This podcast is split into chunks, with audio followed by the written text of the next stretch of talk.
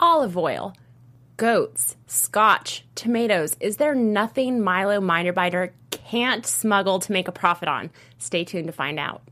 You're tuned in to AfterBuzz TV, the ESPN of TV talk. Now, let the buzz begin. Hey guys, welcome back. We're here uh, talking episode four of Catch 22.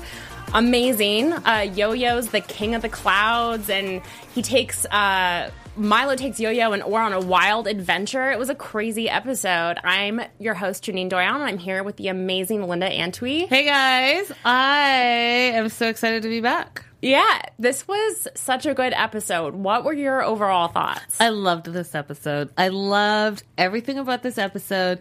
I loved how we were traveling the world during war times, but from a different perspective and from Milo's perspective and finding out his backstory and all the things that he gets involved. It was really uh, interesting to see that. And then, you know, I have a soft spot for Yo Yo. So just his uh, journey and the things that he had to go through this episode. I, it was fantastic. Beautifully shot, by the way. So gorgeous. Oh. Yeah, I loved this episode too. Exactly on the same page as you. It was the same side or a different side of the same coin, basically. So we saw a mm-hmm. really different perspective.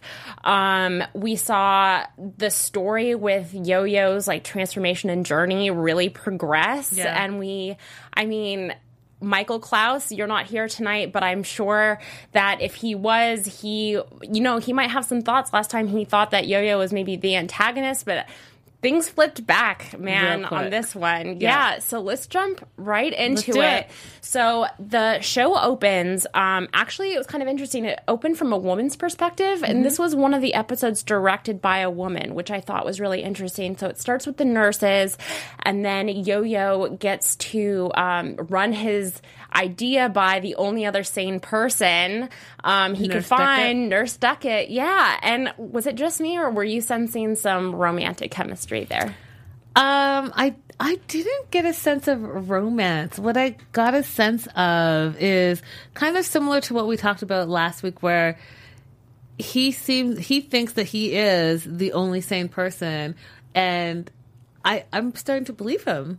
I'm starting to believe because he's the only one that's complaining and trying to get out of there, and things are always changing. And you know, I know I spoke about it a little bit uh, last time, but it really seems to be true in this episode. And I like that he got the pre- female perspective uh, with Nurse Duckett because I think that she has seen it all. Yeah, you know, in mm-hmm. the worst of the worst, and she has one of those level-headed. Um, demeanors about her, and it's almost calming. Yeah, um, absolutely. I did want to mention this real quick. The the way they handled the charred remains. Oh my gosh! Of, of uh, McWatt, and it was just out in the and, open, and that was like the opening shot. I thought that that was fascinating, but what I was most surprised about was uh, Yo Yo's response to the death of his friends and lack thereof. Yeah, no, I totally agree. And and having Kid Sampson's limbs sitting there on the other table um, was, I mean, for someone who is clearly traumatized by this war, about being in an airplane and then watching his friends die in such a sh- really shocking way. That was a very like cavalier way to go about it, and the fact that they took his oh, it's a ten percent chance that that's that person as, oh, I'll take that as a yes. It just was really, really indicative of sort of how the whole leadership approaches that. Yeah. And so I wasn't sure if it was either because, you know, we talked about how he took the loss of that new uh, gunner who he didn't know quite hard. And uh, there was another loss in the first episode that he took kind of hard. So I thought him being so nonchalant, I don't know if it was too close to him and he didn't know how to deal with it. Yeah. Or he dealt with it by uh, doing all these missions so quickly so he can get out of there. But whatever it was, it, I was surprised by his reaction. Yeah, because he was sort of losing it a yeah. little bit last episode. This episode, he had a game plan. Um, and he, I mean, he went after that scene with him becoming the king of the clouds. Mm-hmm. Um, he that the way that they shot that, the way they pieced that together and watched him, I mean, he went after it and he was facing his fear head on. Mm-hmm. And then there was that moment where it's the last mission and things go quiet. Yeah, that was beautifully. That was one of the things I thought was really, really beautiful. Yeah, that uh, tension. Yeah. Yeah. The tension and just how it would have been that quiet for him. You know, the score being gone, it would have been that quiet Yeah. and that important for him to finish it up and, and move on. So, Yeah. And I thought it was perfect too. I know that they've really used music very well in this series. Um, but the fact that they used the uh, song in the mood um, that big band song i just thought it was so perfectly fitting for the euphoria he was probably feeling yeah. Trying to you know get off that airplane get his last slip and go and turn it in And also satirical because, you know, you're bombing a country. So there's that. Yeah, absolutely. Um, there's definitely a disconnect, and I think there ha- there must have to be just to be able to continue moving forward and doing what you're doing of disconnecting what you're actually doing with what you need to do. Yeah. Right. So you need to. You're enlisted. You have to get these missions done.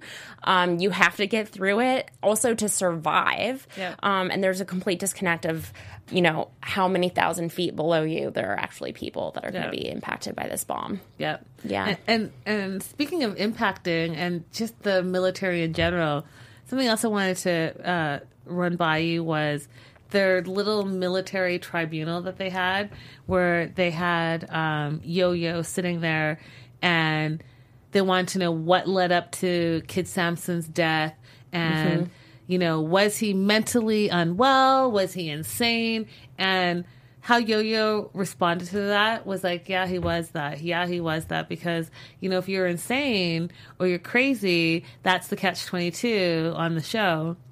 However, when they said, well, the military's not responsible, and he was like, yes. And they're like, no, answer the question. No, you guys are unilaterally responsible for Absolutely. sanity. I thought that was brilliant. I was- thought that whole scene brilliant in the day and times that we live in and uh 2019 how relevant but beautiful in that moment as well Yeah, absolutely. That would, if I had to pick a moment, that would maybe be the thesis of the series. Yeah. That interaction right there. Absolutely. yeah it's fantastic It Okay. really good So Yo Yo gets off the plane, gets his last slip, walks in to turn it in. Were you thinking that he would be successful? absolutely not You already knew. i already knew How did you see that playing out? Uh, I felt like this. I knew that he was going to complete the missions, and he was going to run through the bu- bureaucratic red tape, and whether that's real red tape or not, that that's what was going to happen. So I knew he would do his part, but I knew that the bureaucracy, which is the military, was not going to do their part, and we we've already seen it as we've gone from episode one to three, how they you know randomly promote people, how they don't know who's who or what's what, and and this arbitrary uh, mission count changing and changing and changing. So I knew that he was going to be able to do his part. I just knew that they weren't going to be able to hold up their end of the bargain. Yeah. Yeah. And purposefully, you know, when the major put his paperwork underneath and was like, "Oh, we didn't get to it," you weren't doing anything. You could have gotten to it, but you know, this is this is again the catch twenty two. It's the rotating, the endless rotating circle of we're going to keep using you, using you, using you until the war's over. Yeah, I was pretty sure that that um, female officer was going to be the end point. That there was going to be some sort of a, oh, you can't turn it in. Yeah, just the way that she was reacting. But then when she stamped it and went to Lieutenant Colonel Korn who was a piece of work, let me tell you. But he, um, yeah, watching him slide it right under the bottom of that pile of papers, it was like, I, I'm so glad he didn't see that because Yeah. for another minute he got to really believe that he was going to go home. And and for most of the episode, he was believing he was Yeah. going home. He was celebrating, having beers with his friends, saying the Yeah. many goodbyes. Yeah, that was a really powerful moment too, and um, you know, the rest of the episode was really fun and he still believed that. I mean, he was confused for a lot of it. And that totally leads me to my next um, point, which is Milo's grand adventure. But before we get into that, Linda, do you want to let them know a little bit more about our network? Guys, yes. Yes, I do. uh, so before we move on, because the show is so great and we have so much to say, we just wanted to thank you so much for making us the ESPN of TV Talk. We could not do it without you, but we are asking for your help. If wherever you're watching, whether you're on YouTube, you're on iTunes, you're on Spotify, wherever it is that you're watching, please like, subscribe, five star, whatever the outlet is for however you're watching us, and tell a friend. Tell a friend to tell a friend so that we can continue to grow and do what we love to do, and you be able to interact with what we love because you love it too. Guys, uh, comment and let us know what you think of this show specifically, but of our other shows as well. Um, thank you. Thanks Yeah. for allowing us to do what we love because we love what you love. I could not have said it better myself. That was perfect. All of those points, I agree. So, Milo's grand adventure. So, Yoga gets roped into helping um, uh, Milo, and was it Or? Was Or, Or. with him? Yeah. So, the three of them go on this adventure and they go from Sicily to Palermo to Malta to Oran and Algeria. They go sort of all over the place when they first started going on this adventure, how did you see this playing out? Did you think it was just going to be that one trip? Did you sort of know it was going to be a bigger? I thought it was going to be the one trip until the one trip changed a little bit. And I was like, oh, this little thing where he said, I have, I'm on a mission to pick up some things. It's going to be some big things, but it's all going to make sense. And I, this was my favorite part of the episode. Oh yeah, it was so much fun. Yeah. Um, the shot of them in that airplane full of goats was just spectacular Yeah. television. Yeah. Really, really wonderful. Yeah. Um, and then you know, there's another part where Milo actually becomes the mayor of a small town because he keeps bringing scotch in. Mm-hmm. Um, the the Milo El Syndico. Listen, Milo is bigger than I ever imagined. so this, uh, I was going to call him a sous chef, but this mess hall manager is so many things. And now him becoming the mess hall manager and how big of a deal that was for him really makes sense. He makes himself these things. So, like you said, he's the mayor of Palermo, but he's also the first American in over 120 years to hold the assistant governor general of Malta position. They call him Major Sir Milo Bender. And then in Oran, he holds another title. So I was like, this guy is the best wheeler and dealer I have ever seen. Yeah, I would want him on my team. Absolutely. Absolutely. Um, yeah, so a little bit of interesting history. So Malta is the 10th smallest uh, country in Europe now, but it was actually a British colony. It was a really important um, location in World War II strategically. So I thought it was uh, really great that they included it in sort of this roundabout way. Um, very pomp, very circumstance. Them in their, like, I wouldn't say a tuxedo, but definitely a dressier suit um, watching them navigate that and the looks like or was on board the entire time yo-yo was sort of like what is happening i i don't understand what's going on yeah. It was it was intense for him for a little bit there, but I think he finally got on board and realized like how fantastic that this guy actually is. yeah Um, and like the other thing too is that this is such AfterBuzz TV. Well, after Buzz TV, it is indeed. we love it here so much. We wanted to remind you what you were watching. So sorry about that, guys. Sticky fingers back here.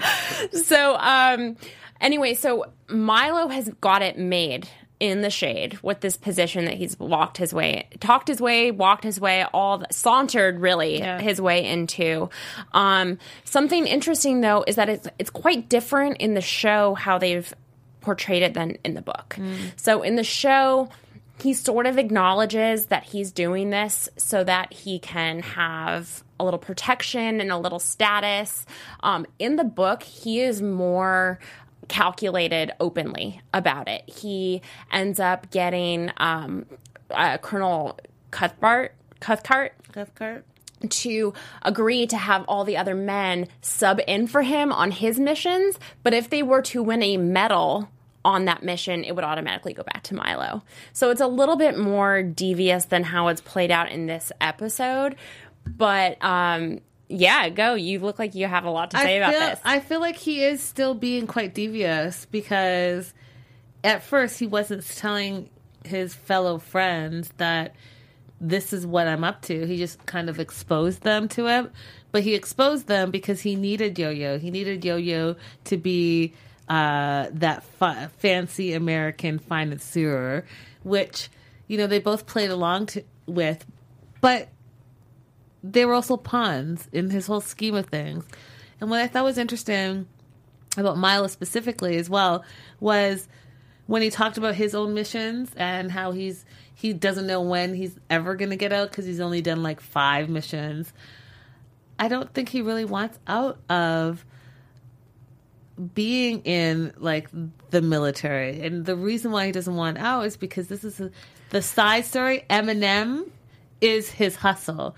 M&M is his survival, and M&M is who he gets his manhood from because like you said and like we just went down he's a big deal in all of these cities you know they had like a little parade um in uh P- palmero where he was just like the best he's the mayor and he, they're clapping for him they had a banner for him so he's not trying to leave this lifestyle at all I totally agree. It gives him a ton of prestige. Also, about that parade, I thought it was such an amazing tie back to that first parade scene. Such a different tone, right? And attitude about it. Um, and we as the audience felt very differently about this parade as Yeah. well. We were like on board with this Milo parade because it was just ridiculous. Um, so I totally agree that he's not running for the door. But I do think that his using Yo-Yo and Or as a pawn is more mischievous in the show where it's more like conniving or diabolical in the book.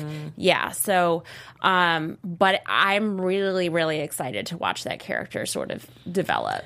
Yeah, and can we just talk a little bit about a little bit more about Oran because when he told uh, the Sultan that this was Nelson D. Rockefeller, I almost fell out of my chair.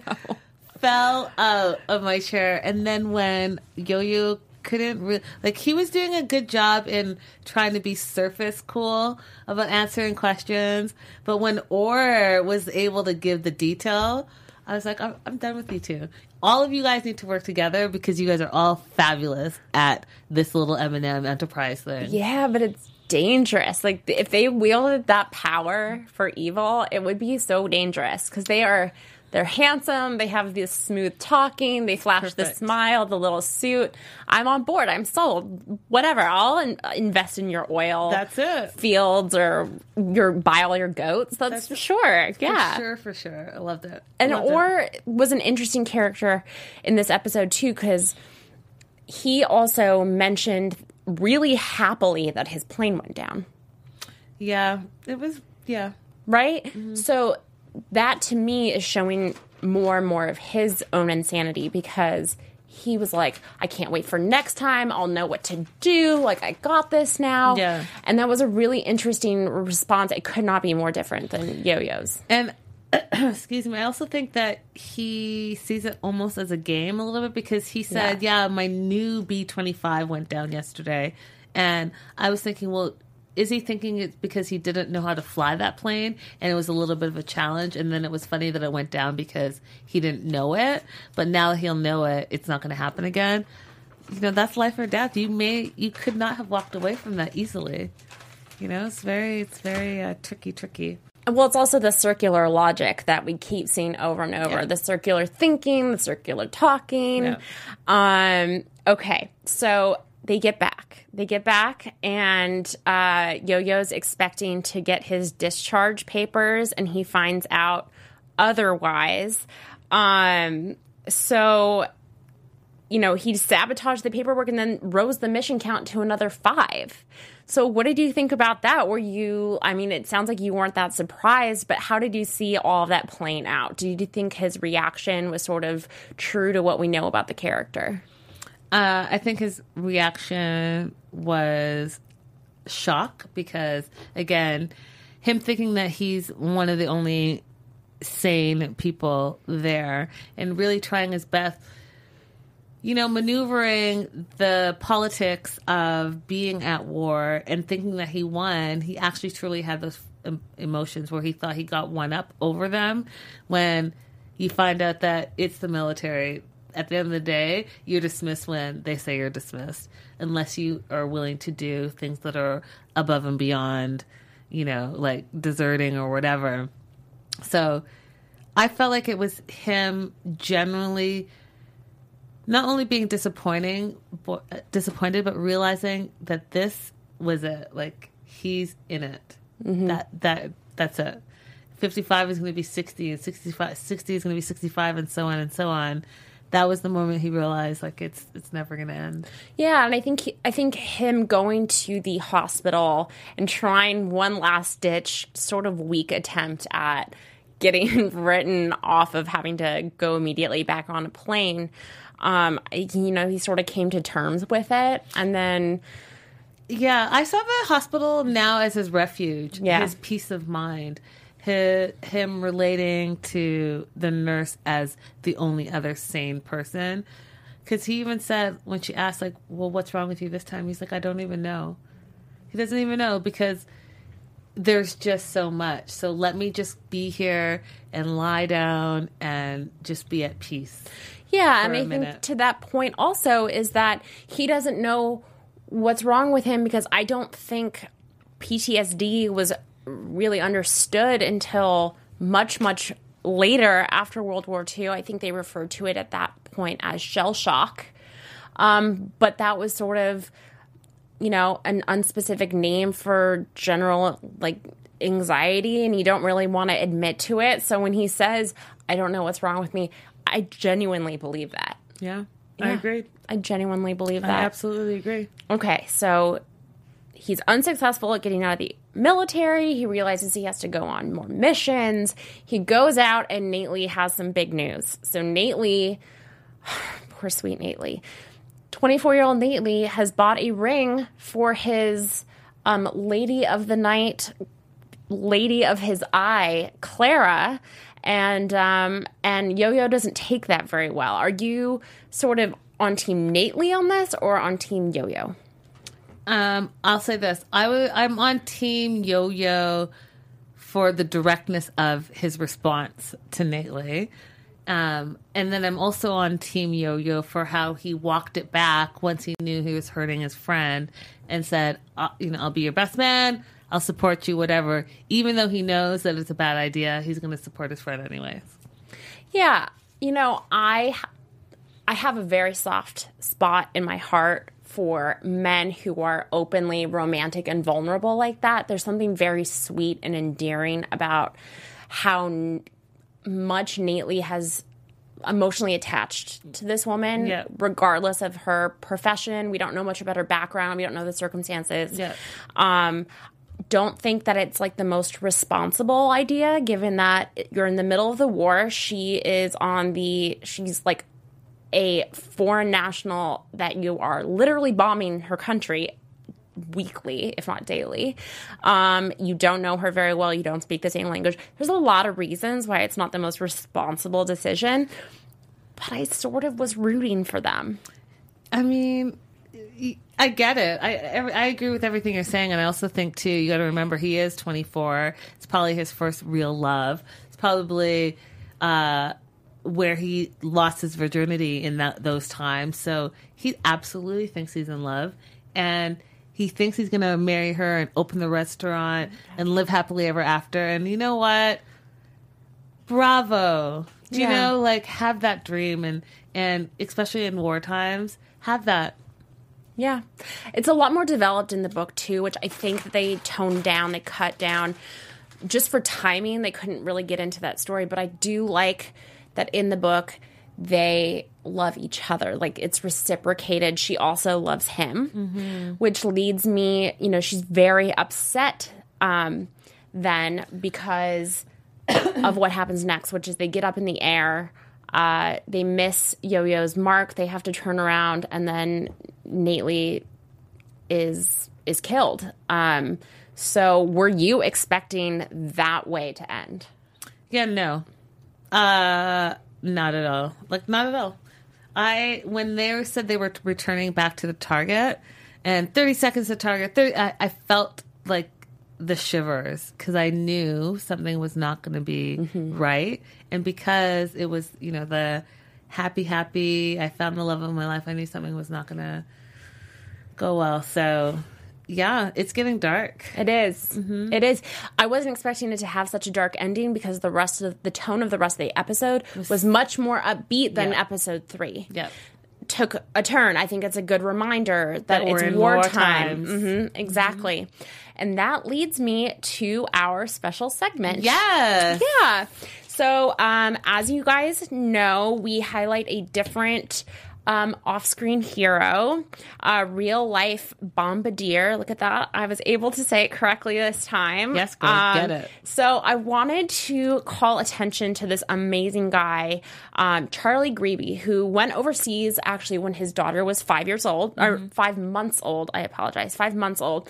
But he promised his wife that he would be back before his daughter turned one. So he had seven months, under seven months, to go do his tour and come back to fulfill that promise. Uh, he volunteered for ev- that's him and his lovely family. If you are watching on the YouTube thread, um, so he uh, he did what Yo-Yo did, and he volunteered for every possible mission he could to run up his, His numbers. his numbers as quickly as possible. He was even offered a promotion to second lieutenant, and he passed it. Um, he turned it down because it, he wasn't going to be able to volunteer and speed it up. So he and he actually says that that choice of being able to go back to his daughter is what saved his life I bet. because four days later, the person who did take the promotion got shot down wow. and was killed. Um, so he survived 31 missions and came very, very close to um, being injured or killed several times um, in Germany. But he was able to run up his time and went home on his daughter's first birthday. I love that story. I love it. It's Yeah, so he was able to do it. Um, he did say that when he arrived, his daughter did not know who he was because she was one years old um, and wanted nothing to do with him. But um, he he credits her with saving his life in World War II. He actually passed away in 2017, but he was really really vocal about wanting to make sure there he is um, that the oral history of some of these guys were were maintained. So thank you. Um, Mr. Greeby for your service. We really you appreciate it. And now I think we have some news and gossip about the show. do. So there's a couple of things. Uh, the first thing I wanted to talk about was squeezing into the cockpit. So a lot of the scenes with Yo-Yo and his fellow fellow pilots uh, swooping in and out of the air. That's all special effects and really, really good special Yeah. effects. But uh, the actors and writers also got a chance to work with two actual B 25 Mitchells, uh, a downgrade from the 45 planes Nichols employed in his feature, which is the original feature. Uh, what they did was they transported one of the planes from Los Angeles to the series set uh, in Sardinia, which required seven stops for refueling but apparently it proved really worth the logistical nightmare because what they found was they, they were rewriting parts of the script after they found out how cramped inside the spaces were and how cra- cramped the planes were. And fun fact, they didn't actually fly the plane, but what they did do was ride it one mile per hour down the runway so they could get the full ex- plane experience Where it's like shaking, and vibrating. and tiny and no space to move around. So I thought that that was a really fun fact. yeah, that's really interesting. Yes. So you guys know that uh, they are on a full on media blitz for Catch 22. So I thought that this was a fun picture where you have just the full cat cast. Uh, they're in London here. and it's like all the boys are out. They they're all so handsome and they all look so similar. They all look so similar. They really do. talked about, yeah. It is a little hard for me to keep track of who's who when it's a lot of stuff is happening on on the Right, because they all have the same look. yeah, generally they have like, speaking. the apple cheeks and the, the big smile. But And what hair. a fantastic cast! What Yeah. a talented, fantastic cast. I gotta tell you though, jo- George Clooney still always stands out. Like Oh, he's yeah. like the mega star. Your eye goes right there. Um, and then, you know, just doing a little bit of research. So, Jon Voight, uh, who's left in the photo if you're following us uh, live, as Milo Minderbinder, is shown in this 1970 Mike Nichols directed film version of Catch 22. That is in my Amazon watch list. Yeah. right now. yeah, Crazy, right? But I didn't want to watch it until after this um, series because I wanted to just be able to focus on this series. But I can absolutely saw, see Jon Voight as Milo. Yeah, Right. And uh, notable mention is uh, Martin Balsam, who plays uh, Cathcart in the 1970 version. Wow. So, uh, Joseph Heller, I, I was curious to see what he looked like. So, this next photo is of Joseph Heller. And they say, and I'm just going to read this verbatim parts of Catch 22 have not aged well. The humor at times feels dated, uh, repetitive, and over the top. The novel's misogyny, women are objectified and sexualized, sketches a pre feminist view of the world run by men who celebrated a band of brothers mentality. If Heller, a bombardier in World War II who died in 1999, had published Catch 22 in the post Me Too era, his editor would likely have suggested a bit more enlightenment. But I feel like you gotta think of the times. It wasn't the Me Too movement, and it was in the middle of World War II. So I think that this is, you know, a genius book written for the times, and the satire that it, it has in it is is kind of priceless. Yeah, and it also sort of acts as a time capsule, Yeah. right? We have to remember how it was so we don't go back to acting that way. and and where we were and how far we've come, or you know, you can have that debate regardless. But yes, I agree that history is important. yeah. Um, so again, on this news cycle and, and promoting this new show, uh, if you like the movie, it says Joseph Heller's novel, then you'll love uh, the epic take of Catch 22 starring the talented Christopher Abbott. And there he is, Yo Yo. Hi, Yo Yo. How's that red carpet treating you?